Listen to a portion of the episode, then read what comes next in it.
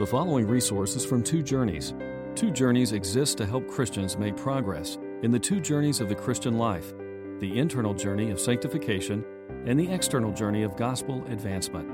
We do this by exporting biblical teaching for the good of Christ's church and for the glory of God. Please visit twojourneys.org for more resources. One of the most sober responsibilities I have as a preacher of the Word of God is to urge you to flee from the wrath to come. Because there is a wrath that's coming. One of the greatest joys of my ministry is to tell you that there is a place to flee to. The cross of Jesus Christ is a safe sanctuary from the wrath of God.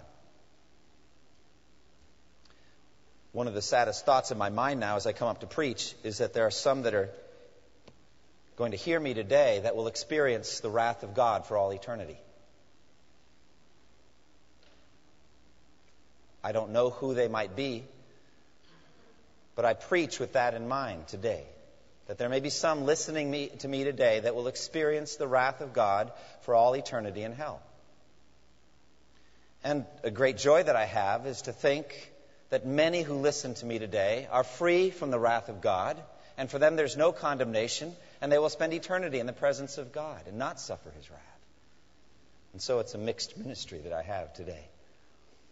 Because the text that uh, Sean read for us today speaks of the anger of God and of his wrath. And for me as a pastor, I have to think what words can I use to make that day, the day of reckoning, so vivid in your minds that you deal seriously with it? What words could I use?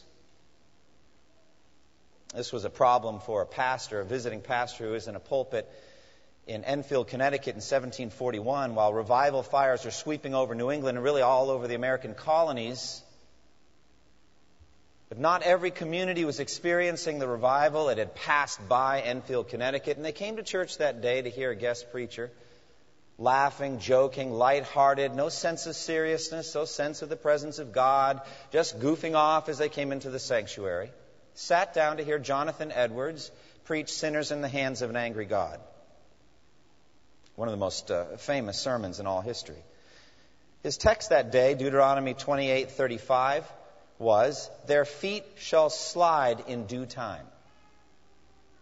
In other words, just because you haven't seen the wrath of God or the judgment of God on sin yet doesn't mean it isn't coming. And his doctrine was this there is nothing that keeps wicked men at any one moment out of hell but the mere pleasure of God. And the God who keeps you out of hell is angry with you for your sin. Speaking of the wicked, of unregenerate people. That was the doctrine. Very famous sermon, Sinners in the Hands of an Angry God. And it's a troublesome view to people in the 20th and 21st century of God. They fight against it. They deny that it's true and they write little poems and they study it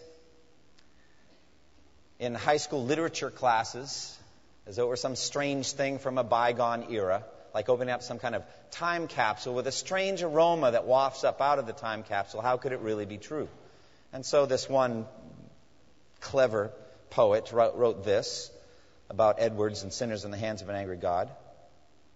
That's what she wrote. And if they had been taught aright, small children carried bedwards, would shudder lest they meet that night the God of Mr. Edwards, Abraham's God, the wrathful one, intolerant of error, not God the Father or the Son, but God the Holy Terror. Well, that's clever ditty. But it fails to deal with the question. Is the reality of the wrath of God that Edwards was preaching about true?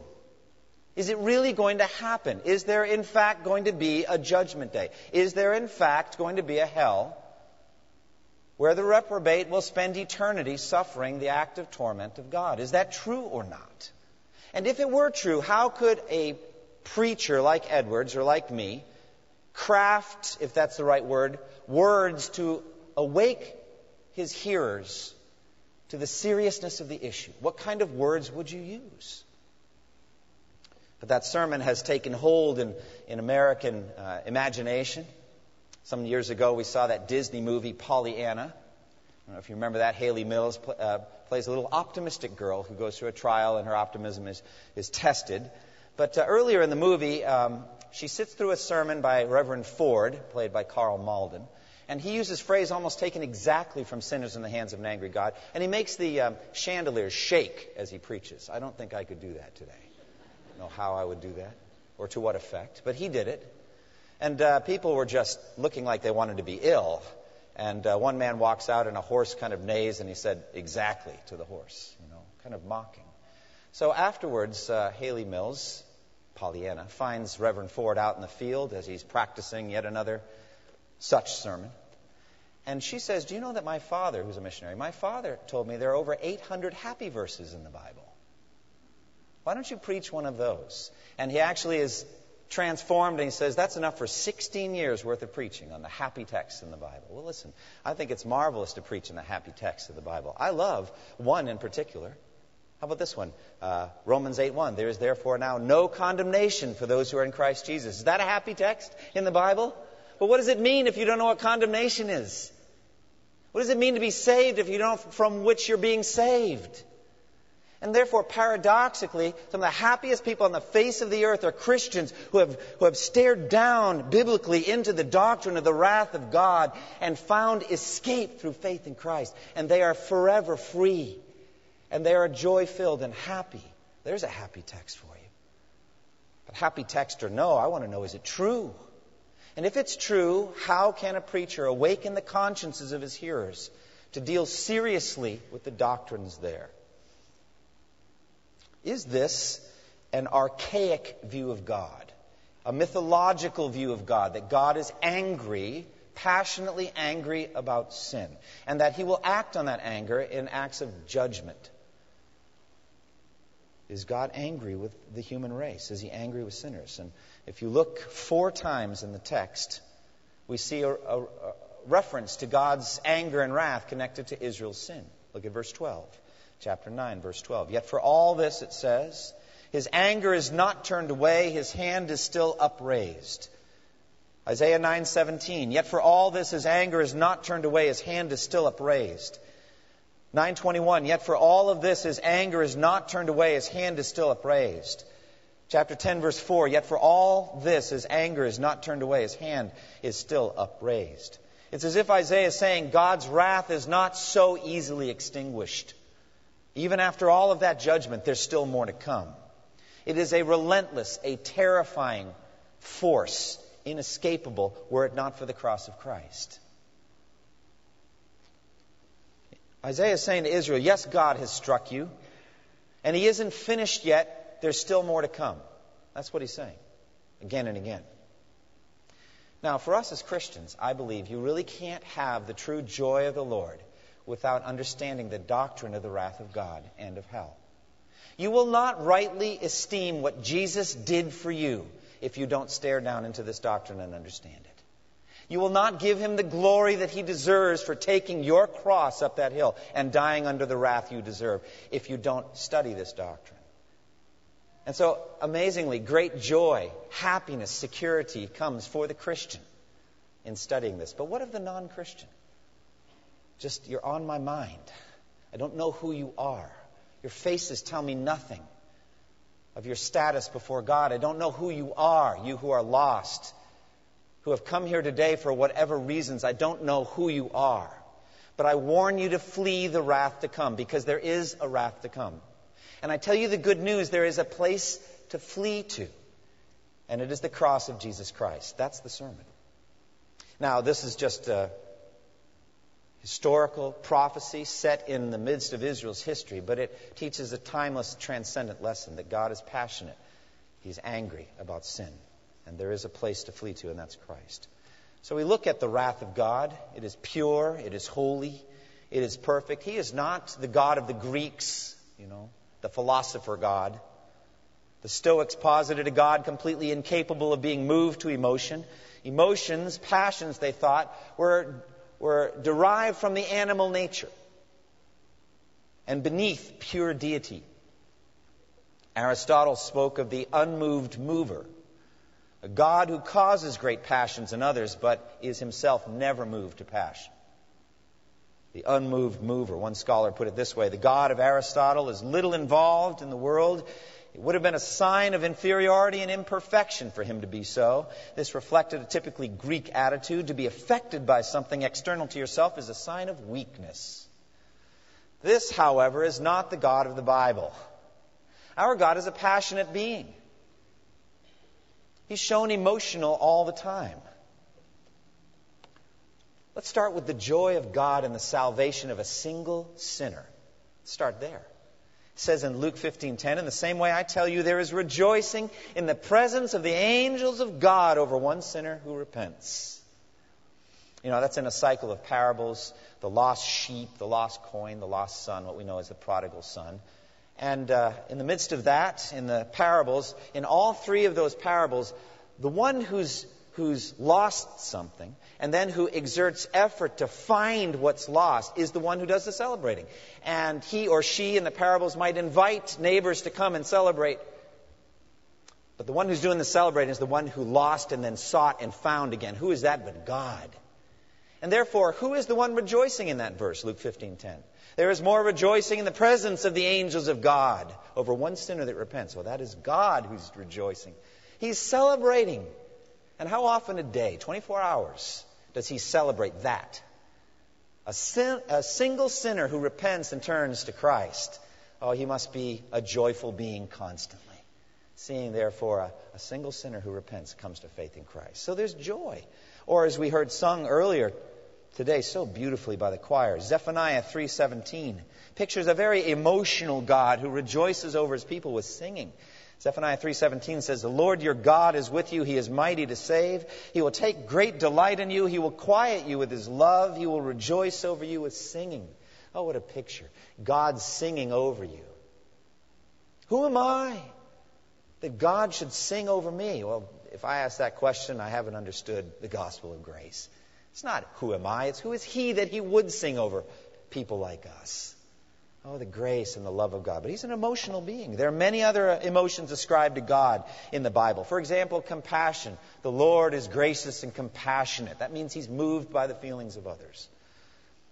Grief or sadness of distress is ascribed to God. Isaiah 63:10 spoke of the sin of the Jews. It says they rebelled and grieved his Holy Spirit. So God capable of grief or longing Isaiah 30:18 says the Lord longs to be gracious to you. He rises to show you compassion. It's an emotional being we serve and others as well. But the issue here is the issue of anger or wrath. Therefore God is involved in human history and he's passionate about his involvement. Means something to him. And that passion includes anger over sin. Now listen to Psalm 18. The earth trembled and quaked, and the foundations of the mountains shook, and they trembled because he was angry. Smoke rose from his nostrils, consuming fire came from his mouth, burning coals blazed out of it. He parted the heavens and came down. Dark clouds were under his feet. He mounted cherubim and flew. He soared on the wings of the wind. He made darkness his covering, his canopy around him, the dark rain clouds of the sky. And out of the brightness of his presence, clouds advanced with hailstones and bolts of lightning. The Lord thundered from heaven. The voice of the Most High resounded. Now, I think we have trouble with the picture of the wrath and the anger of God because of how sinfully we get angry. We get angry for prideful reasons or when we're inconvenienced or things like that. When we don't get a pleasure that we'd like, we get angry. God is nothing like that. God's anger is pure and holy. And the scripture reveals again and again that God is slow to anger, very slow to anger. But the anger, Isaiah 9, 10, 9 and 10, is overwhelming when it comes. There's nothing a human being can do to stop it when God pours out his wrath. Very powerful. God is slow to anger. Exodus 34 6. He passed in front of Moses proclaiming, The Lord, the Lord, the compassionate and gracious God, slow to anger abounding in love and faithfulness. But once that anger comes, there's nothing we can do to stop it. He's the only one that can stop it. I remember when I was working uh, as an engineer and uh, making this machine called an ion implanter. It had a big, heavy uh, wheel that spun around really fast, and they needed to have a way to brake it, to stop it quickly. And so we set up a test with a big thousand pound steel wheel and a big motor and this brake mechanism. I'll never forget the first test of the brake that was inadequate. But watching the wheel start to turn, slowly at first, a little, a little more quickly, a little faster, faster, faster, really fast now. I mean, flying a blur, this big thousand pound steel wheel going so fast it was blurring. And then they break, and, and the thing just exploded. We were behind a protective wall, thank goodness. But that was the inadequate brake. It just couldn't be stopped. That is nothing compared to the wrath of God. There's nothing we can do to stop it. When God wants to pour out his wrath, he will pour it out. And nothing can stop it. It's terrifying. Isaiah 9 and 10 depict four distinct judgments that come on Israel because of their sin. And each ends with this arresting phrase Yet for all this, his anger is not turned away, his hand is still upraised. Look at the first judgment, verses 8 through 12. Stubborn pride results in invasion. The Lord, verse 8, has sent a message against Jacob. It will fall on Israel. All the people will know it, Ephraim and the inhabitants of Samaria, who say with pride and arrogance of heart, The bricks have fallen down, but we will rebuild with dressed stones. Fig trees have been felled, but we'll replace them with cedars. But the Lord has strengthened Rezin's foes against them and spurred their enemies on. Arameans from the east and Philistines from the west have devoured Israel with open mouth. Yet for all this, his anger is not turned away. His hand is still upraised. Do you see Israel's stubborn pride? Yeah, we've been destroyed, but we're going to rebuild even better. There's an arrogance here, a defiant spirit here. God had already brought some judgment on Israel. Some of the buildings had been destroyed. There'd been some destruction on the land. But they respond this way All right, the bricks are gone, but it's going to get even better. We'll replace it with dressed stone. That's a higher building material, better quality. In the end, it's better, they're saying. Yes, you've taken down the fig trees, but they're just weak. Wait till we replace them with cedars. What an arrogant attitude. After the Twin Towers fell on September 11, 2001, I said to someone, If I know the tenor of our nation, there will soon be a great deal of talk to replace those towers with one even bigger. So it is. We've got that tower. It's going to be 1,776 feet tall. It's just the way America tends to respond. Now, I don't know and can't connect it to the judgment of God. God hasn't sent a prophet or anything to tell us specifically that is so. But it would be best for us as a people to come to God humbly. Rather than say, this has fallen down, but we're going to make something even better in its presence, in its place. But Israel, this is clearly a judgment of God. Isaiah told them so. And look how they respond. What should they have done? Well, they should have humbled themselves under God's mighty hand and let Him raise them up in due time. James 4, 8 through 10 says, Come near to God, and He will come near to you. Wash your hands, you sinners and purify your hearts, you double minded. Grieve, mourn, and wail. Change your laughter to mourning and your joy to gloom. Humble yourselves before the Lord, and he will lift you up. The result of this arrogant response is invasion. God's going to send Gentile nations to come and devour them with open mouth. First, it'll be minor nations like the Philistines and the Arameans. But after that, Rezin's foes are coming. That's the Assyrians and they're going to devour Israel completely, the northern kingdom. It'll be gone.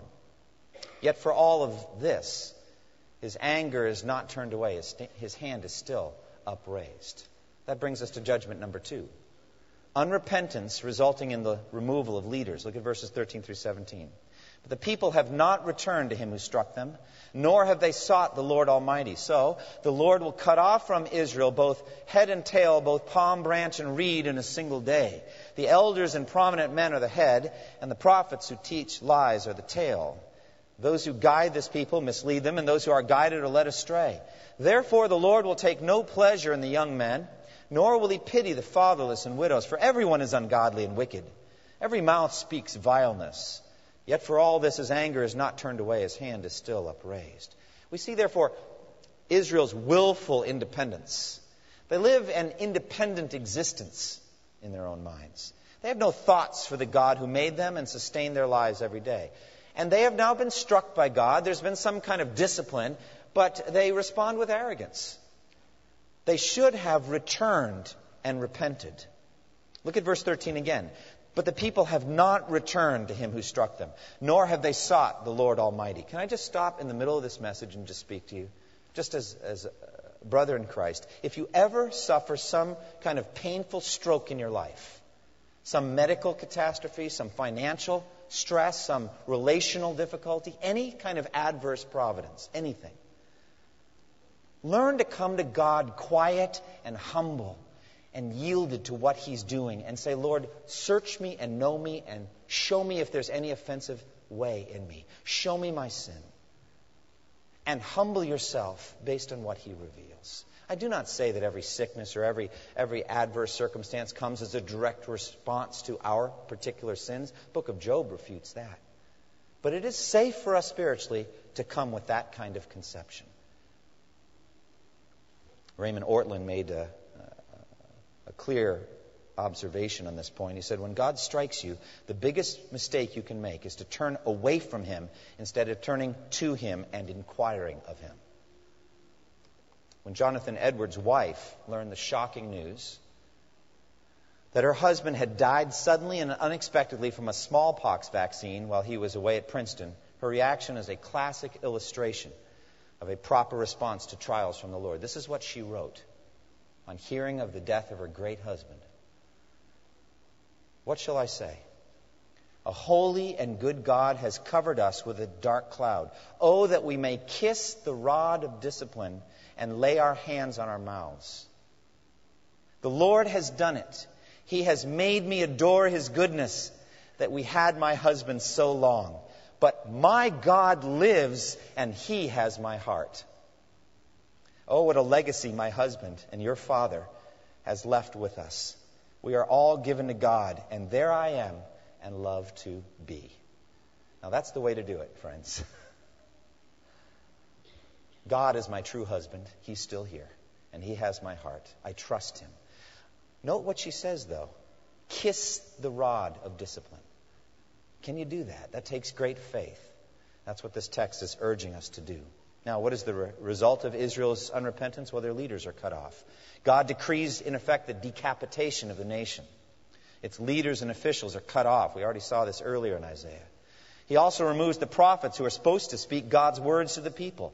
Now, the wickedness of Israel's leaders, both head and tail, has led them into this grave sinful state. Remember Israel's first king, Rehoboam and how he established a false religious system that continually led that northern kingdom of Israel into sin generation after generation. They never turned away from Rehoboam's sin. He led them right away into idolatry, and they never recovered. And so look at verse 16. Those who guide this people mislead them, and those who are guided are led astray. As a result, wickedness is widespread. Every mouth speaks vileness all the time. There is no one righteous, not even one. And so the wrath of God is coming. And yet, for all this, he says, his anger is not turned away, his hand is still upraised. That brings us to judgment number three. Growing wickedness results in self destruction, verses 18 through 21. Surely wickedness burns like a fire. It consumes briars and thorns. It sets forest thickets ablaze so that it rolls upward in a column of smoke.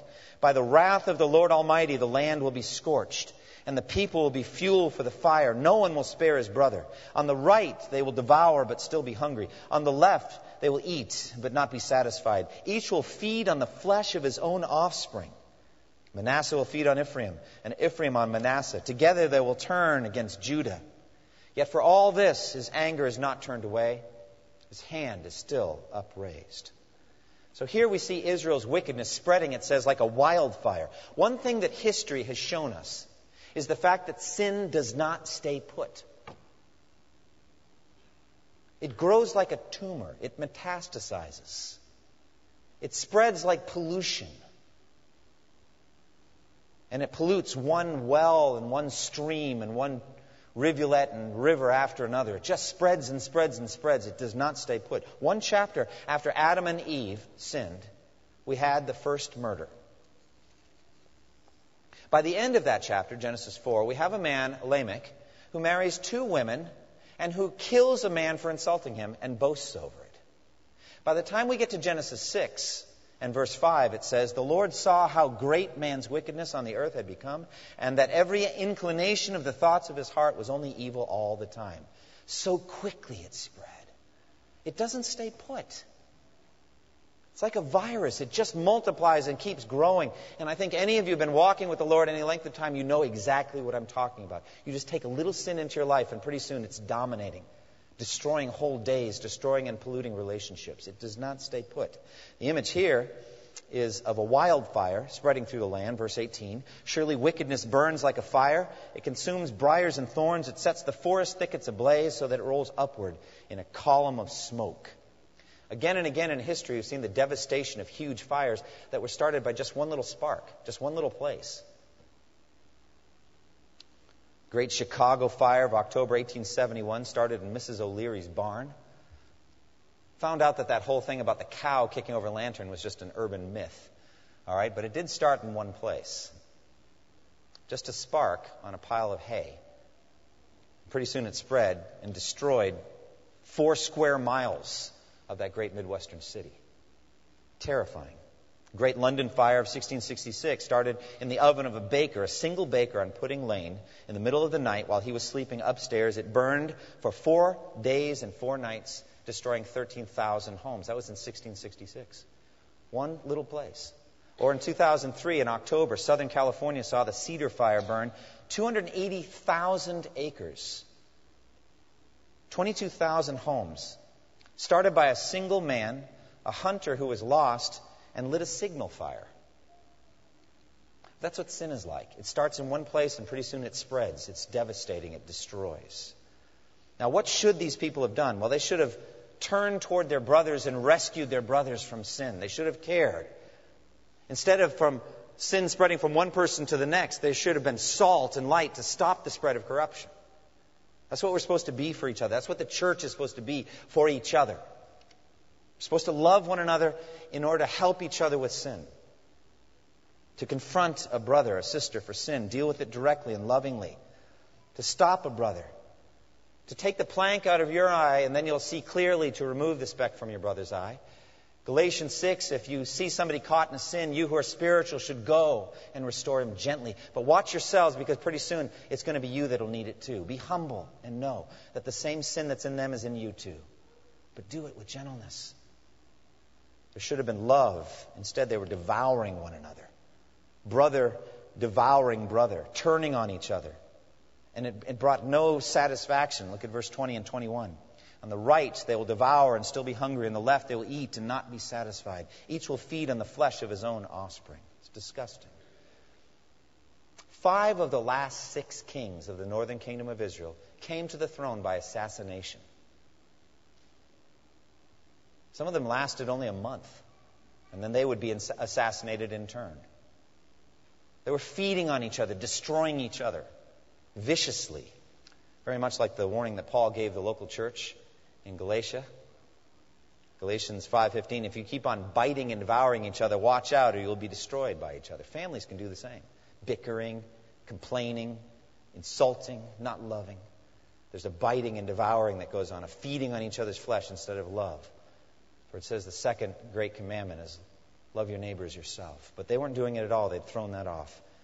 And so wrath was coming. And yet, for all of this, it says, is anger is not turned away, his hand is still upraised. That brings us to the fourth judgment.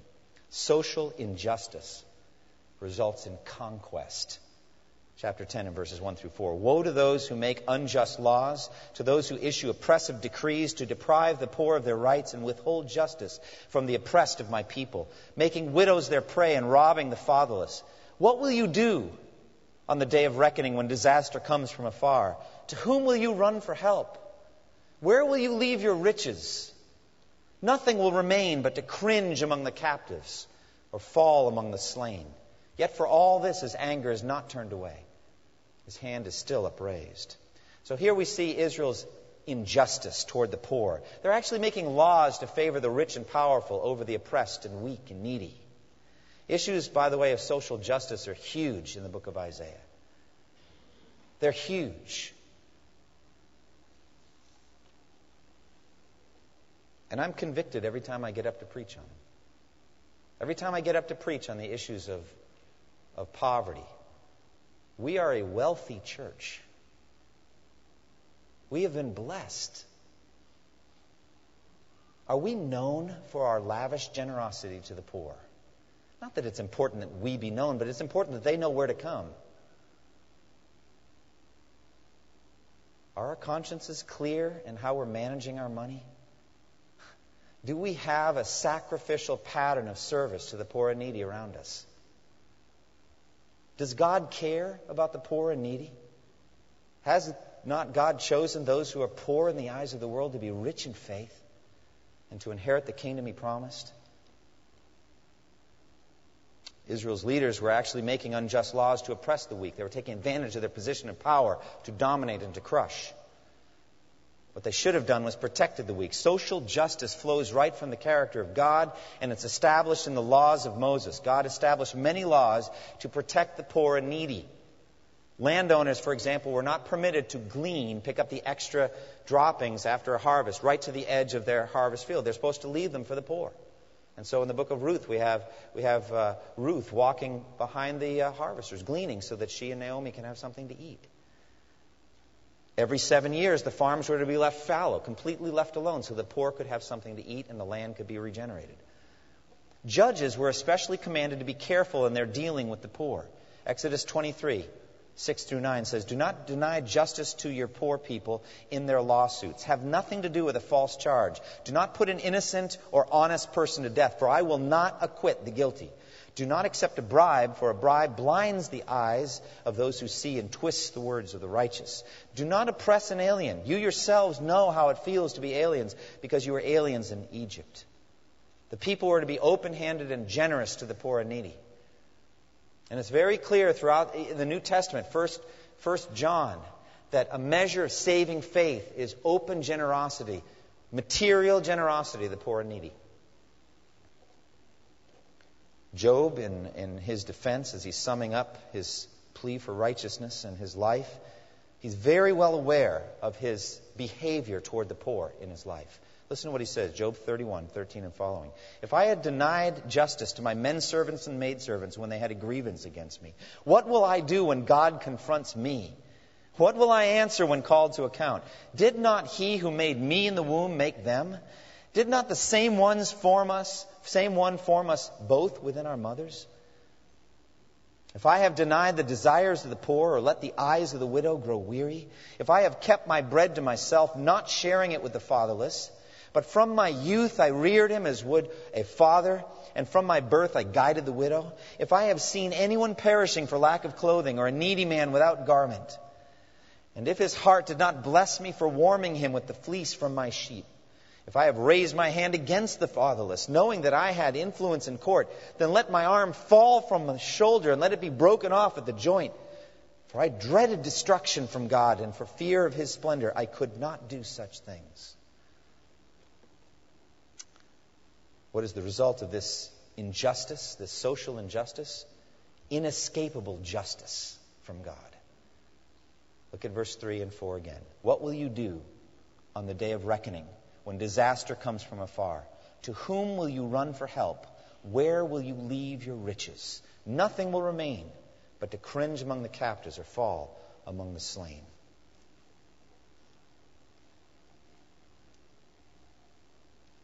Yet for all this, his anger is not turned away, his hand is still upraised. So now we come to it, don't we? Is there a balm in Gilead? Is there a refuge to which we can flee. Well, you know, I couldn't speak for two minutes at the beginning of the sermon without mentioning that refuge. Thanks be to God that there is a refuge. That we don't have to stand under the wrath of God and see all of His power concentrated down on our eternal destruction. What a terrifying thing that is. The smoke of their torment rises forever and ever in the presence of the holy angels and of the Lamb. He doesn't turn away and watch his handiwork. He watches what he's doing in hell. He knows very well he's the one who's doing it. He's not squeamish about it. He will show no pity for the unregenerate sinner. And so look at verse 3 again. Isaiah 10:3. What will you do in the day of reckoning? That's judgment day. When disaster comes from afar, that's the coming of the judgment of God. To whom will you run for help? Oh, what is the answer? The answer is Jesus Christ. It's Jesus, the Son of God, who shed his blood on the cross. That is our place of refuge. That's where we run. There are two great, overwhelming displays of wrath in the Bible. And the first is the cross of Christ, and the second is hell. And in the first, Jesus stood, as it were, under the lightning bolt of the wrath of God. There's a picture of a lightning bolt on the cover of the bulletin. Just look at it for a minute. Think about the power of God displayed in a lightning storm. Can you imagine knowing that the, that the bolt of lightning was going to strike there and purposefully going and standing there so that you might benefit someone else? What could it benefit? It can't. But just imagine the power concentrated down there. Jesus, our lightning rod, Jesus, the one who absorbs the wrath of God, he knew full well what he was doing. He wasn't deceived. He wasn't tricked. God fully revealed to him in Gethsemane what it would be like to experience, to drink the cup of God's wrath. And there he is in Gethsemane, and he's down on the ground, and, and, and droplets of blood are coming from the pores of his face, and, and they're coagulating, dripping down like this. And, and he's praying with great intensity Father, if it is possible, let this cup be taken from me, yet not as I will, but as you will. What cup? Could it not be the cup of the wrath of God poured full strength that he would drink it to its dregs? That is what is happening at the cross.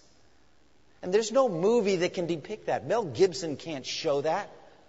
No picture can show it. It's a spiritual reality. No man died like this.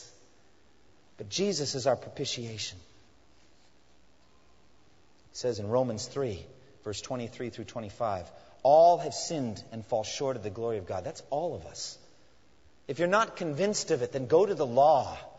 Look at the Ten Commandments. Have you ever denied the Lord? Have you ever disowned Him? Have you ever coveted? Have you ever committed adultery in your heart? Have you ever murdered through anger, as Jesus said it would be? That you were in danger of the fire of hell if you did any of these things. But we've lived for years. We've done more than we can count. It's the wrath of God. Jesus summed all the law of God into two. You shall love the Lord your God with all your heart, with all your soul, with all your strength, and with all your mind. And you shall love your neighbor as yourself. Have you done that?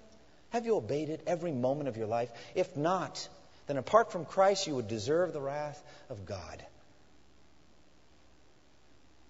And so Jesus came to be our propitiation. It says, For all have sinned and fall short of the glory of God and are justified by his grace as a gift through the redemption that came by Christ Jesus, whom God put forward as a propitiation by his blood to be received by faith. They tell us at preacher school you shouldn't use words like propitiation. People don't know what they mean. Let me tell you, I didn't know what it meant. I had to learn it. I had to learn a vocabulary word. I think you can learn a vocabulary word. It means the turning aside of the wrath of God by the giving of a sacrifice, a blood sacrifice. That's what it means. And so the blood sacrifice has been given and God's wrath is turned away. He is our propitiation. There is therefore now no condemnation. That's no hell, no wrath for those who are in Christ Jesus. Hallelujah. Praise God. Hallelujah for all of you who have trusted in Christ. Because it's a redemption that comes by grace through faith in Christ, by trusting in Him. But if you have no faith in Christ, the wrath of God remains on you. I remember I worked at another job, and my they, they it was a, called an e-beam reactor, and it took this, this powerful magnetic field, field, and there was this electron beam, and it bent through a field down into a crucible. And I had to look through triple polarized glasses to watch that process happen, and had my finger on a button in case it messed up and would destroy the machine and become incredibly dangerous. And it was just this concentrated beam of heat and bluish light melting this metal and depositing on these wafers that spun around above it. That's nothing compared to the wrath of God. The, the creative, or I should say, destructive intelligence of God boring down on you for all eternity. Revelation 14, and the smoke of their torment rises forever and ever. There is a wrath to come. Flee to it. I don't know your names. You who are here today, who are still under the wrath of God, I can't see. I don't know who you are. But flee to Christ because there is a coming wrath.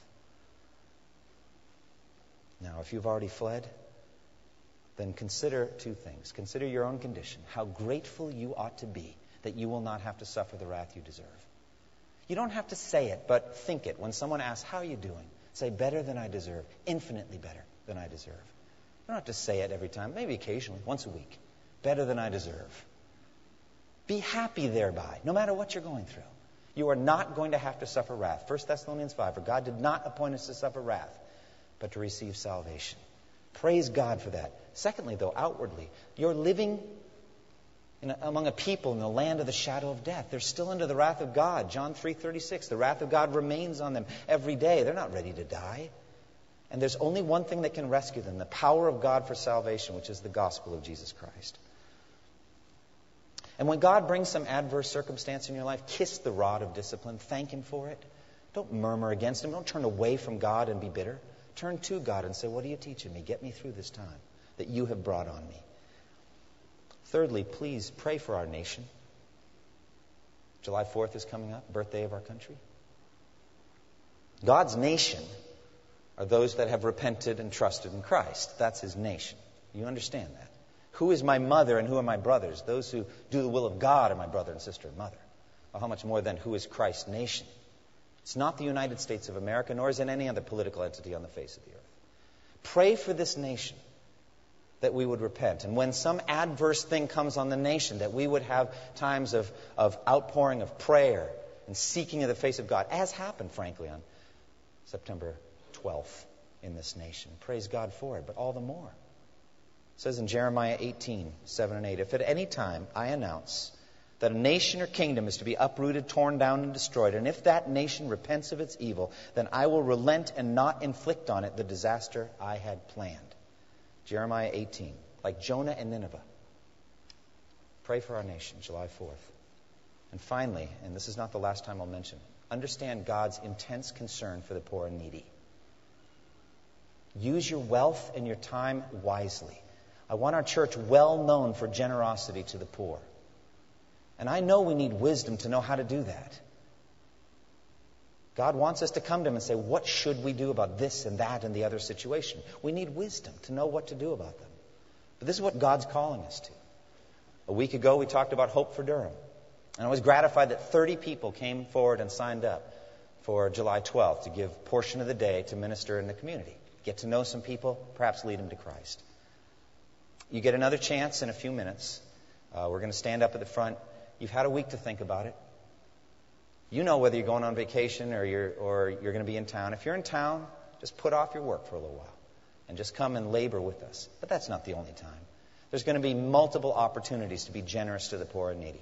Let's be known for it in this church to the glory of God. Close with me in prayer. Thank you for listening to this resource from twojourneys.org. Feel free to use and share this content to spread the knowledge of God and build His kingdom.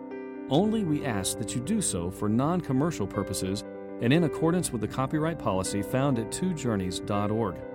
Two Journeys exists to help Christians make progress in the two journeys of the Christian life the internal journey of sanctification and the external journey of gospel advancement. We do this by exporting biblical teaching for the good of Christ's church and for the glory of God.